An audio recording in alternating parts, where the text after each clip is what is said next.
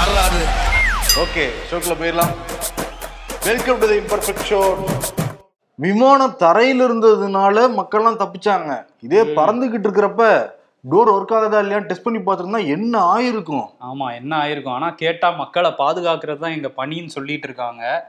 இவங்களுக்கும் பாதுகாப்பு வாங்கிக்கிறாங்க எக்ஸ் ஒய் இசட்னு ஆமா. ஆனா மக்களுக்கு அந்த ஆபத்தை ஏற்படுத்தக்கூடிய ஒரு விஷயத்த விளையாட்டா பண்ணிருக்காங்க. விளையாட்டா கடைசியில வினையில வந்து தான் முடிஞ்சிருக்கு. நம்ம ஏற்கனவே சொல்லியிருந்தோம். தேஜஸ்வி சூர்யாவும் அண்ணாமலையும் டிசம்பர் பத்தாம் தேதி ஃப்ளைட் ஏறினாங்க. சென்னையிலிருந்து திருச்சி போறதுக்காக. அப்ப எமர்ஜென்சி டோரை திறந்துட்டாங்க. அதற்கு பிறகு மன்னிப்பு கடிதம் எழுதி கொடுத்தா வெளியே வந்தாங்க அப்படிங்கிற தகவல்லாம் முன்னாடியே அடிபட்டு இருந்தது. செந்தில் பாலாஜியும் அதை பத்தி ட்வீட்லாம் பண்ணியிருந்தாரு. ஆமா. வந்து போட்டோஷாப் கட்சி தலைவர்னு சொல்லிட்டு குறிப்பிடாம. சொல்லிட்டு இருந்தாரு. இப்ப என்னன்னா இப்பயுமே யாரும் பேரெல்லாம் குறிப்பிடவே கிடையாது. காங்கிரஸும் திமுக தரப்பில தான் சொல்றாங்க. அந்த. பிளைட்ல போனது அண்ணாமலை இன்னொருத்தர் தேஜஸ்வி சூர்யா அப்படின்னு சொல்லிட்டு. என்ன பண்ணிருக்காங்கன்னா டிசம்பர் பத்து இது பண்ணப்ப ஏர் கோஸ்டர் சொல்றப்ப திறந்து பாருன்னு சொல்லிட்டு உண்மையுமே திறந்துருச்சு கடைசியில. அதுக்கப்புறம் விமான நிலையத்தை கூட்டிட்டு போய் அங்க கிட்டத்தட்ட வந்து மன்னிப்பு கடிதம் எழுதி கொடுத்ததுக்கு அப்புறம் தான் அனுப்புனதா வந்து தகவல் எல்லாமே இருக்கு. இப்ப என்னன்னா டிஜிசிஏ மத்திய விமான போக்குவரத்து இயக்குநரகம் விசாரணைக்கு உத்தரவிட்டிருக்காங்க. இந்த விசாரணையில் அடிப்படையில தான் அடுத்த கட்ட நடவடிக்கை என்ன இருக்குங்கிறது தெரியுங்கிறாங்க. ம், ஆமா. ஏற்கனவே ஆனா இந்த மாதிரி சம்பவங்கள்லாம் நடந்திருக்கு. ரெண்டாயிரத்தி பத்தொன்பதுல கூட இந்த மாதிரி ஒரு சம்பவம் நடந்திருக்கு. லோக்கல் ஃபிளைட்லயே அங்க வந்து அரெஸ்ட் பண்ணி தான் கூட்டிட்டு போயிருக்காங்க டொமஸ்டிக் ஃபிளைட்ல. ம். ரெண்டாயிரத்தி பதினேழுல இதே இண்டிகோ ஃபிளைட்ல மும்பைல ஒரு சம்பவம் நடந்திருக்கு. அப்பயும் அரெஸ்ட் பண்ணி தான் கூட்டிட்டு போயிருக்காங்க. அரெஸ்ட் பண்ணி கூட்டிட்டு போனது மட்டும் இல்லாம முன்னூத்தி முப்பத்தாறாவது பிரிவு இருக்குல்ல சட்டப்பிரிவு. அதன் கீழே அதாவது சக மனிதர்களுக்கு அங்க இருக்கவங்களுக்கு ஆபத்து விளைவிச்சிருக்காரு அப்படின்னு சொல்லி அந்த பிரிவுலயே வழக்கு பதிவு பண்ணி கூட்டு போயிருக்காங்க. இன்னும் சில பிரிவுகள் எல்லாமும் அதுல வழக்கு போட்டிருக்கதா சொல்லப்படுது அந்த டைம்ல. ஓகே. ஏன்னா இங்க வந்து அந்த டைம்ல மன்னிப்பு கடிதம் மட்டும் வாங்கினதா தான் தகவல் இருக்கு. இப்பதான் விசாரணைக்கே கூப்பிட்டுருக்காங்க உள்துறை அமைச்சகம் வரைக்கும் போயிருக்கு. ஏன்னா இன்னொருத்தர் வந்து மாநில தலைவர் இன்னொருத்தர் வந்து தேசிய தலைவரா இருக்காருல்ல. ஆமா பிஜேபி எம்பிங்கிறத வெளிப்படையா எல்லாமே குறிப்பிட ஆரம்பிச்சிட்டாங்க. ஆனா. பேரு வந்து இப்போ வரையும் சொல்லல. இருந்தாலும் காங்கிரஸ் தரப்புல வந்து தேஜஸ்வி சூர்யா தான் அது அப்படின்னு சொல்றாங்க. அண்ணாமலைன்னு சொல்றாங்க. இன்னொரு பக்கம் இண்டிகோ ஏர்லைன்ஸ் இருந்து அறிக்கை வந்து கொடுத்துருக்காங்க. ஆமா டிசம்பர் பத்தாம் தேதி இந்த மாதிரி எமர்ஜென்சி எக்ஸிட்ட தவறுதலா திறந்தது உண்மைதான். ஆனா அதனால பயணிகளுக்கு எந்த ஆபத்தும் இல்லைன்னு சொல்லிட்டு அவங்களும் விளக்கம்லாம் கொடுத்துருக்காங்க. ஆனா விசாரணைக்கு உத்தரவிடப்பட்டிருக்கு. இதுக்கு முன்னாடி எல்லாருமே அரெஸ்ட் ஆயிருக்காங்க பொறுத்திருந்து பார்க்கணும். ஆமா இதுக்கு முன்னாடி எல்லாம் வந்து அந்த லோக்கல் போலீஸ்ல இது கம்ப்ளைண்ட் ஆயிருக்கு. விமான நிலைய தரப்புல இருந்தே இந்த மாதிரி கம்ப்ளைண்ட் கொடுத்துருக்காங்க. இந்த தடவை ஆனா இது சென்னையில தான் நடந்திருக்கு. ஆனா சென்னை போலீஸ்க்கு இதுவரையும் இது இது பத்தி ஒரு கம்ப்ளைண்ட்டும் வரல அப்படின்னு சொல்றாங்க. ஆமா இதுக்கு செந்தில் பாலாஜி திருப்பி வந்துட்டாரு அவரு. ரெண்டு ஆர்வ கோளாறுகள் விமானத்தின் எமர்ஜென்சி திறந்து விளையாடுறது பற்றி டிசம்பர் இருபத்தொன்பதாம் தேதியே நான் வந்து சொன்னேன். வெளிநாட்டு வாட்ச் கட்டுவது தான் வந்து தேசப்பட்டன்னு உருட்டிய பொய்யர் வந்து. சுதந்திர காற்றை சுவாசிக்க கதவை திறந்தேன் உருட்டாமல் இருந்தால் சரி அப்படின்னு சொல்லிட்டு சர்க்காசமா ட்வீட் போட்டிருக்காரு. பயங்கரமா கலாய்ச்சிருக்காரு. அண்ணாமலைய. இதெல்லாம் தாண்டி ஒருத்தவங்க வந்து கலாய்ச்சிருக்காங்க. யாருன்னா முன்னாள் பிஜேபியை சேர்ந்தவங்க. எப்பயுமே மோடி அமித்ஷா தான் குருநாதன் சொல்லிட்டு இருக்க யாருன்னா காயத்ரி ராம் ஒரு பைத்தியம் அவங்க போட்டிருக்க வார்த்தையை நான் படிக்கிறீங்க. ஒரு பைத்தியம் அல்லது மன அழுத்தம் உள்ளவர் அல்லது ஆபத்தான பயங்கரவாதி மட்டுமே மற்ற பயணிகளின் உயிரை பணயம் வைத்து ஓடும் விமானத்தின் கதவை திறப்பார். மேலும் ஒரு பைத்தியம் அல்லது மன அழுத்தம் உள்ளவர் அல்லது ஆபத்தான பயங்கரவாதி மட்டுமே தவறான செயல்களை பார்த்து கொண்டு அடுத்த இருக்கையில் ஜாலியா அமர்ந்திருப்பார். யார் பைத்தியக்காரன் யார் ஆபத்தானவன்? மற்றும் யார் பயங்கரவாதி என்று தமிழக மக்களுக்கு தெரியும்னு போட்டிருக்காங்க. தமிழக மக்கள் ஆகிய நீங்களுக்கு தெரிஞ்சா கமெண்ட்ல போடுங்க. ஆமா எனக்குமே ஒரு டவுட் ஏன்னா வந்து நிதானத்துல இருந்தா அப்படிலாம் பண்ணுவாங்களா என்ன? திறந்து. பார்ப்போம்ட்டு நிதானத்துல இல்லையா? நிதானத்துல தெரியலையே? எப்படி இருந்தாங்கன்னு தெரியல. விசாரணையில தான் தெரியும் நிதானத்துல இருந்தாங்களா இல்லையான்ட்டு. சென்னையில ஒரு விருந்துல வேற கலந்துக்கிட்டாங்கன்னு சொல்றாங்க டிசம்பர் ஒன்பதாம் தேதி சென்னையில கமலாலயத்துல ஒரு மீட்டிங் நடந்திருக்கு. மீட்டிங் நடந்து முடிஞ்சது பிறகு ஓஎம்ஆர் சாலையில இருக்கிற ஒரு ரெசார்ட்ல தங்கினதா சொல்லப்படுது. அதற்கு பிறகுதான் மிட் நைட்ல நிறைய கட்சி டெவலப் பண்றதுக்கு மீட்டிங் எல்லாம் போட்டிருப்பாங்கல்ல. மீட்டிங் மேல மீட்டிங்கா வந்து போட்டிருப்பாங்கல்ல.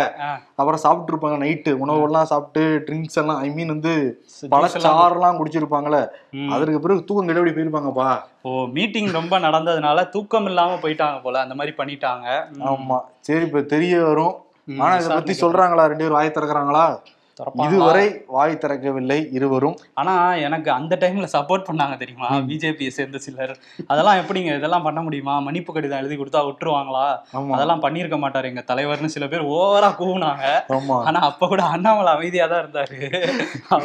எழுதி கொடுத்த எனக்கு தானே தெரியுங்கிற மாதிரி இருந்தாரு அவரு. ஆமா. ஆனா அவங்க இப்ப நினைச்சு பார்ப்பாங்க. ஐயோ ரொம்ப கூவுனமே இப்ப வெளியே வந்துருச்சுங்கிற மாதிரி வெளியே வந்துகிட்டு இருக்கேங்கிற மாதிரி. அதே மாதிரி செந்தில் பாலாஜி சில விஷயங்கள்லாம் வெளியே சொல்லிதான் ஆகணும். வாரிசு அதிக கலெக்ஷனா இல்ல துணிவு அழி அதிக கலெக்ஷனாலாம் இருந்துச்சுல்ல? ஆக்சுவலி உண்மையான கலெக்ஷன் எதுனா எல்லாருக்குமே தெரியும் என்னத்துக்கு டாஸ்மாக் கலெக்ஷன் தான் ஆமா ஆனா அதை வெளிப்படையா இன்னும் சொல்லலைனாலும் சில தரவுகள்லாம் வந்து சொல்லிட்டு இருக்காங்க. என்னன்னா வெள்ளிக்கிழமை இருக்குல்ல போன வெள்ளிக்கிழமை. அன்னைக்கு வந்து நூத்தி ஐம்பது கோடி ரூபாய்க்கு வந்து சரக்குகள் வந்து வித்திருக்காங்க அது சராசரியா 150 கோடி தான் விற்கும். ஒவ்வொரு நாள் வருமானமே 150 கோடி தான் தமிழ்நாட்டை பொறுத்த கோடிக்கு வரைக்கும். மேல தாண்டும். அன்னைக்கு வந்து நூத்தம்பது கோடி வெள்ளிக்கிழமைங்கிறதுனால நூத்தம்பது கோடி வரையும் போயிருக்கான். அடுத்த நாள் சனிக்கிழமை இரநூத்தம்பது கோடி போயிருக்கான். திங்கக்கிழமை லீவு அதனால ஞாயிற்றுக்கிழமையே அதுக்கும் சேர்த்து வியாபாரம் பண்ணியிருக்காங்க. நானூத்தம்பது கோடி ரூபாய் வரையும் போயிருக்கதா சொல்றாங்க.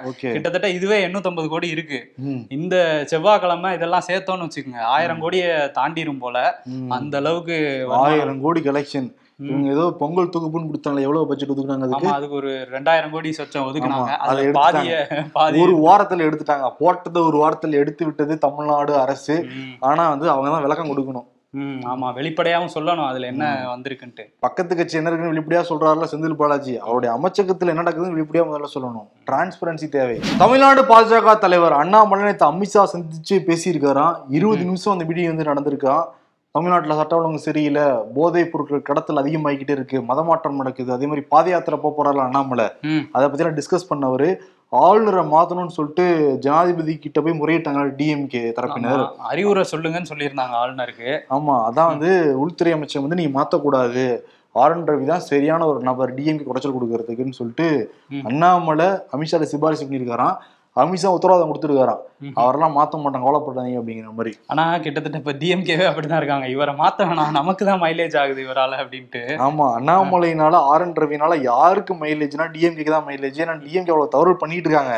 அதுக்கு மேல இவங்க தவறு பண்றதுனால ஃபுல் ஃபோக்கஸ் அந்த சைடு போயிருது. கவர் பண்ணிடுறாங்க அப்படியே. ஆமா.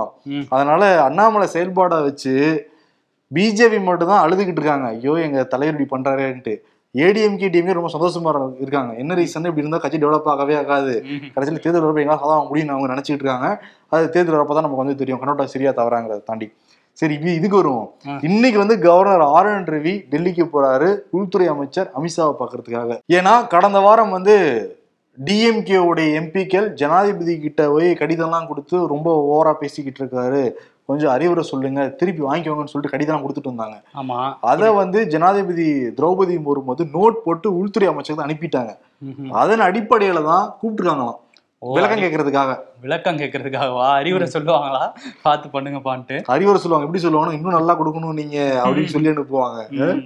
அப்படிதானே ஜெகதீப் தங்கரா நான் பார்த்தோம் மேற்கு வங்கத்துல.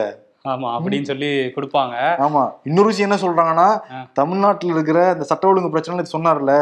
அது எவிடன்ஸோட எடுத்துட்டு போறதாவும் தகவல் இருக்கு ஓ என் ரவி எடுத்துட்டு போறாராமா. எடுத்துட்டு போகட்டும் அந்த இன்னொரு பக்கம் ஆளுநர் வந்து பேசியிருக்காருல்ல இப்ப. தமிழ்நாடு தமிழகம் அதுக்கு ஒரு விளக்கம் கொடுத்திருக்காரு பாத்தீங்களா ஆமா விளக்கம் வித்தியாசமான விளக்கம் டெல்லி கிளம்பி ஃபிளைட் ஏறிட்டு இருக்கப்ப இங்க பியர் அவுட் இருந்து எல்லா பத்திரிகையாளர்களுக்கும் அந்த மெசேஜ் வந்து விழுக்குது. ஆளுநர் மாளிகை தமிழ்நாடு செய்தி குறிப்பு பாத்துக்கோங்க தமிழ்நாடு. செய்தி குறிப்பா இதுக்கு முன்னாடி பொங்கல் விழால தமிழக ஆளுநரா?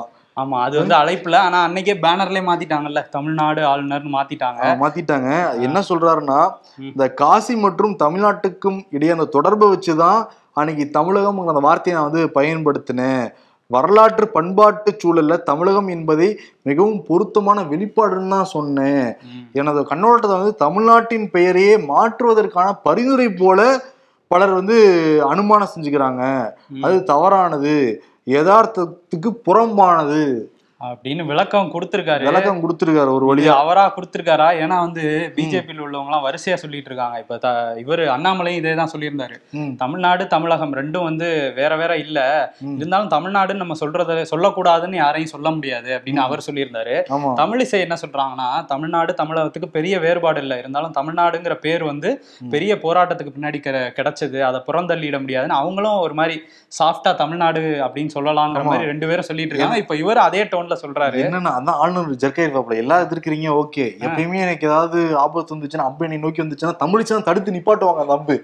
அவங்களே இந்த டைம் வரப்ப அம்பு விட்டுட்டாங்களே அப்படின்னு நினைச்சு ஜர்க்காயிட்டாரு நினைக்கிறேன் ஆளுநர். அதனாலதான் விளக்கம் அதனால? தமிழ்நாடு தாங்க நானும் சொல்றேன். யாரோ தப்பா புரிஞ்சுக்கிட்டாங்கன்னு சொல்லிட்டு விளக்கம் வந்து கொடுத்துருக்காரு.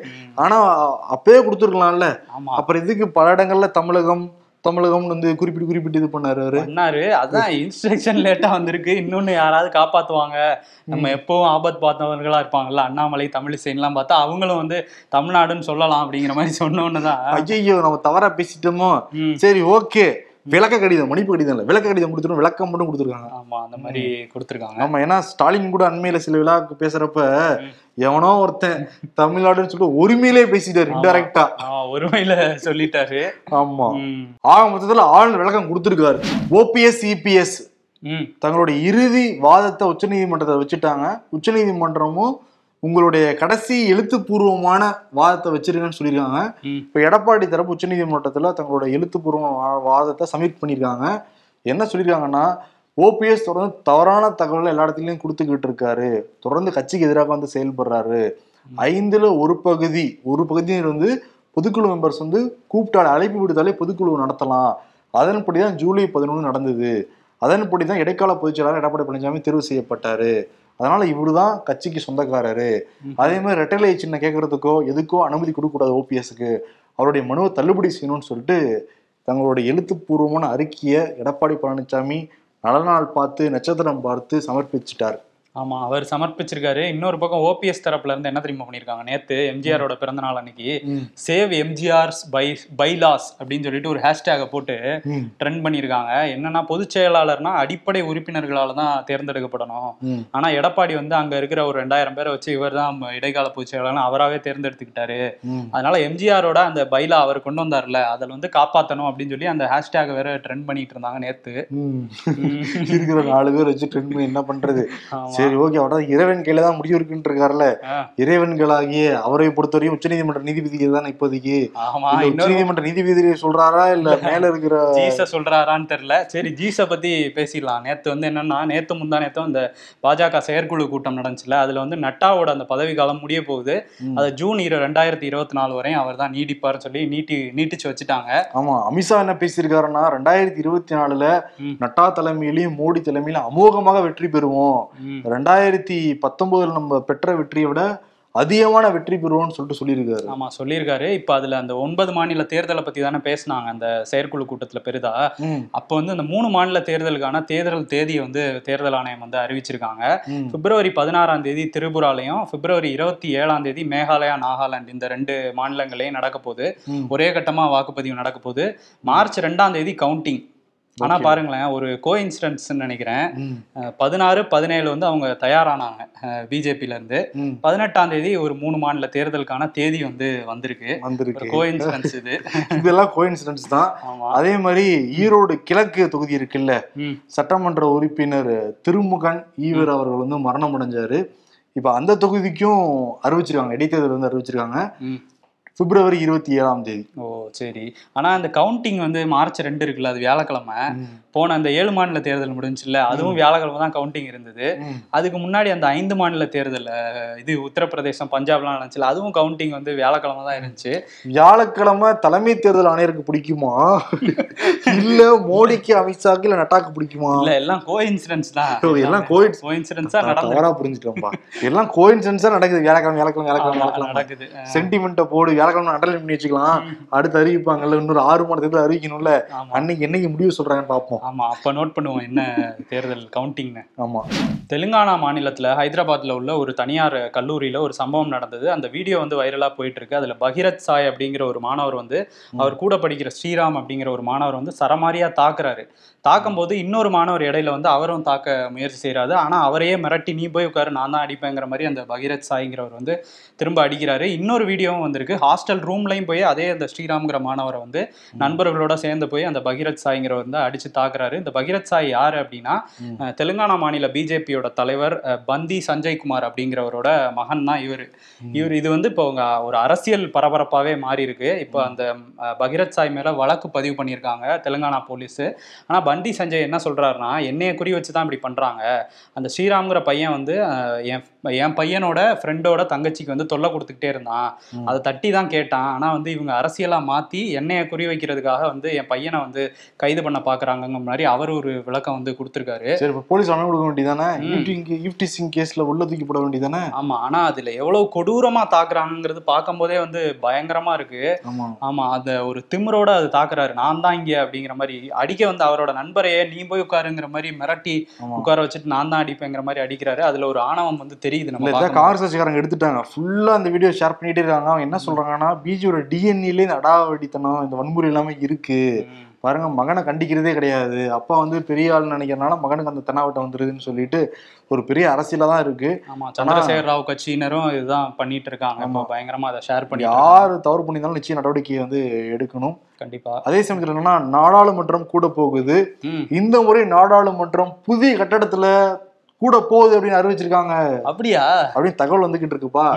என்ன சொல்றாங்கன்னா. ஜனவரி முப்பத்தி ஒன்றாம் தேதி புதிய நாடாளுமன்ற கட்டடத்துல ஜனாதிபதி உரையோட கூட போறாங்க. இரு அவைகளும் ஒரே இடத்துல உட்கார வச்சு பேச போறதா சொல்றாங்க. ஆனா பட்ஜெட் கூட்டத்தொடர் வந்து பழைய கட்டடத்துல நடக்கும்னு வந்து சொல்லியிருக்காங்க. எம்பிகளோட இருக்கைன்னு பாக்குறப்ப ஆயிரத்தி இருநூறு இருக்கைகள் கொண்டுதான் அமைச்சிருக்காங்களாம்.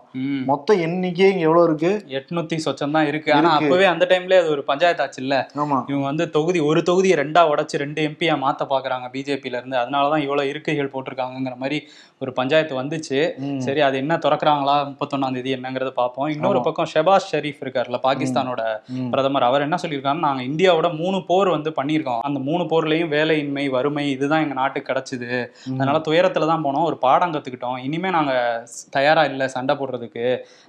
மோடி வந்து எங்களோட அமர்ந்து பேசணும். ரெண்டு நாட்டுக்கும் உள்ள பிரச்சனையை பேசுறதுக்கு நானும் தயாரா இருக்கேன். அவரும் வந்து அமர்ந்து பேசணும்னு வந்து சொல்லியிருக்காரு. ஆமா புரிஞ்சுக்கிட்டாரு இப்போதைக்கு. கூடா நட்பு கேடாய் முடியும். இந்த பக்கத்து நாட்டுக்காரர் இருக்கான்ல சீன நாட்டுக்காரர் இருக்கான்ல ம். அவங்க உசுபேத்துனா கூட நான் அமைதியா இருக்கணும். உசுபேத்துறவன்ட்ட உம்முன் இருக்கணுங்கிற ஃபார்முலாவை பாகிஸ்தான் இப்பதான் புரிஞ்சிருக்கு. கீழே இருக்க இலங்கையும் புரிஞ்சுக்கிட்டாங்கன்னா ரெண்டுமே இந்த பொருளாதார சைடுல இருந்து சீக்கிரம் வந்து மேல வந்துடலாம் ம். ஆமா ஆசை காட்டி மோசம் பண்றது யாருன்னா சைனா தான் அங்க ரெண்டு நாட்டுக்கிட்டையும்.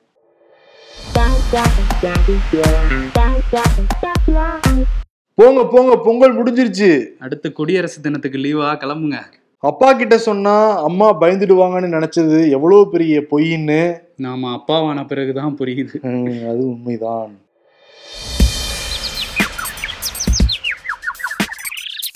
என்ன டாக்டர் ஜுரத்துக்கும் இதே மாத்திரை வயிற்று வலிக்கும் இதே மாத்திரை தலைவலிக்கும் இதே மாத்திரை தர்றீங்க? ஒரே நாடு ஒரே மாத்திரை. திட்டத்துல வந்த மாத்திரை பேசாம சாப்பிடு. ஜிஎஸ்டி வரி விதிப்பால் இந்தியாவில் வறுமை அதிகரிக்குமே தவிர ஒருபோதும் முடியாது டாக்டர் ராமதாஸ். ஜிஎஸ்டி கொண்டு வரும்போது ஆதரவளித்தது மறந்து போச்சுங்களா? அப்படின்னு கேள்வி எழுப்புறாங்க இதோ வந்துட்டேன் வருண் ம். விருது யாருன்னு பாக்குறதுக்கு முன்னாடி ம். இரண்டு முக்கியமான அறிவிப்புகள். ஆமா ஒண்ணு என்னன்னா நாளைக்கு வந்து புக் ஃபேருக்கு வந்து நானும் அண்ணனும் வந்து வந்து இருக்க போறோம். விகடன் ஸ்டால்லே வந்து ஒரு ஒரு மணி நேரம் இருப்போம். அஞ்சுல இருந்து ஆறு மணி வரையும். நண்பர்கள் வந்து சந்திக்கலாம். நேரம் இருக்கவங்க கண்டிப்பா வந்து சந்திங்க. நேரம் இருக்கிறவங்க நிச்சயம் வாங்க. நம்ம நிறைய வந்து பேசுவோம். அதே மாதிரி அந்த கிட் ஆர்டர் பண்ண நேயர்களுக்கு ஒரு வருத்தத்தையும் மன்னிப்பையும் நானும் வரணும் இங்க தெரிவிச்சுக்கிறோம். ஏன்னா நானும் வரணும். ஆழம் தெரியாம கால் விட்டோங்கிறத புரிஞ்சுக்கிட்டோம். ஏன்னா நம்ம வந்து எதிர்பார்த்ததை தாண்டி பல மடங்கு அதிகமாயிருச்சு. அதனால எல்லாத்தையும் லாஜிஸ்டிக் பண்ணி கொண்டு வரணும். அதுக்கப்புறம் பேக் பண்ணி அனுப்பணும்.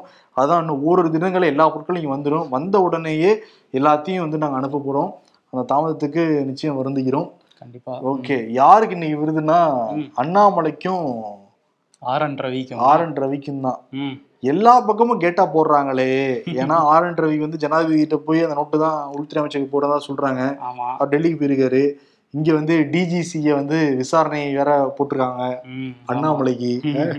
அண்ணன் தம்பி ஆக்சுவலி அண்ணன் தம்பி மாதிரி தானே இருக்காங்க தமிழ்நாட்டுல.